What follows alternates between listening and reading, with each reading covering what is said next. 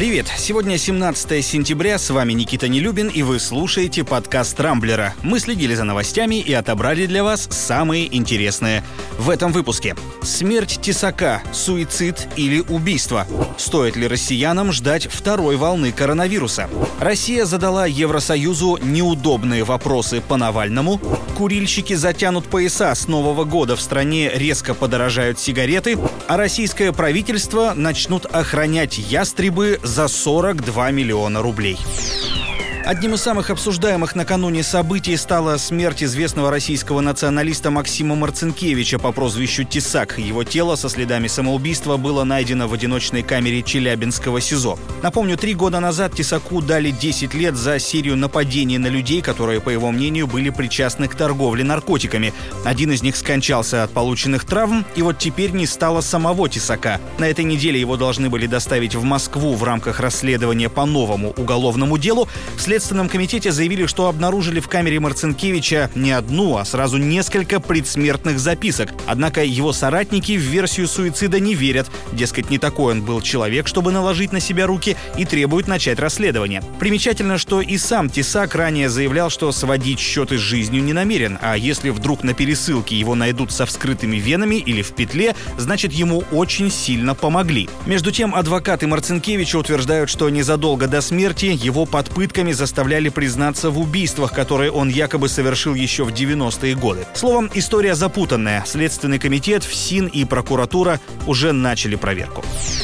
Всемирная организация здравоохранения призвала весь мир все-таки готовиться к очередной пандемии коронавируса. Официальное заявление планируется сделать в рамках 75-й сессии Генассамблеи ООН, которая открылась вчера в Нью-Йорке. В ВОЗ считают, что ситуация уже показала катастрофическую неготовность всего мира к борьбе с болезнью и не исключили возвращение ограничений. Правда, представитель организации в России Мелита Вуйнович настроена более оптимистично. По ее словам, сейчас наша страна находится на плато по распространению короны, а рост заболеваемости, если есть, то совсем незначительный, в отличие от многих других государств. Помешать второй волне должна и вакцина, которая сейчас проходит заключительную фазу испытаний. А вот медики из Филадельфии рисуют не самую радостную картину. Как выяснилось, в местные больницы возвращается примерно каждый десятый ковид-пациент, которого до этого выписали. Причем происходит это чуть ли не в два раза чаще, чем при других заболеваниях. По мнению американских врачей, это лишний раз говорит о коварности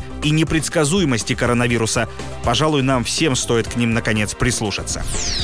Тем временем мир продолжает следить за судьбой другого пациента, которому удалось справиться с гораздо более серьезным недугом. Алексей Навальный постепенно идет на поправку в берлинской клинике Шарите. Накануне российское посольство запросило у МИДа Германии консульский доступ к оппозиционеру. Сейчас, чтобы попасть в его палату, нужно пройти несколько кордонов охраны. По идее, получение консульского доступа прописано в Венской конвенции, но немецкие власти на запрос пока не ответили. Между тем, не один, а сразу несколько вопросов властям Евросоюза на днях задало постпредство России при ЕС. Все они связаны с обвинениями в отравлении Навального. В частности, российские власти интересуют, зачем им было отравлять столь непопулярного политика, как Навальный. Это прямая цитата. Почему Европа не упоминает, что вещества из группы «Новичок» разрабатывали не только в Советском Союзе и России, но и в западных странах? Для чего сотрудники полиции и спецслужб сопровождали Навального в немецкую больницу, хотя заявление о новичке было сделано уже после госпитализации?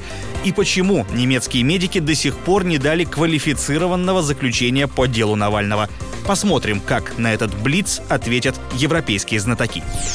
Российским курильщикам в скором времени придется нелегко. Дело в том, что Минфин со следующего года предложил резко повысить акцизы на сигареты. Вместо запланированных ранее 4% сразу на 20%. А накануне правительство поддержало эту инициативу и уже готовит поправки в налоговый кодекс. Таким образом, средняя розничная цена одной пачки сигарет вырастет до 140 рублей. Таковы прогнозы участников рынка. Кстати, по словам экспертов, сигареты на сегодня и так являются самым облагаемым товаром за последние несколько лет акцизы на них выросли в 300 раз. Но если сперва это было связано с введением жесткого антитабачного законодательства, то теперь мера вроде как внеплановая и вынужденная. В Минфине заверили, что деньги, собранные с повышения сигаретных акцизов, пойдут на выполнение социальных обязательств. Хотелось бы мне в это верить, а также на покрытие расходов, которые понес бюджет из-за пандемии. В общем, курильщикам, особенно заядлым, не позавидуешь, а судя по опросу Рамблера, таковых у нас около половины.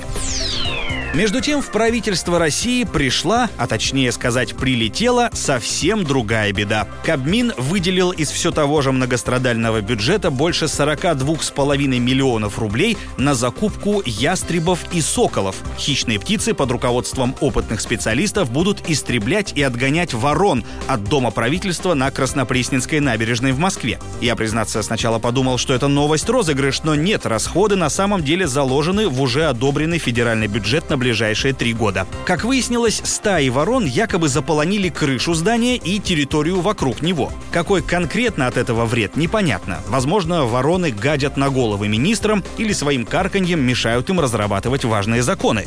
Думаю, в этом случае 42,5 миллиона рублей не такая уж и большая сумма. Лишь бы в Доме правительства наконец наступил порядок.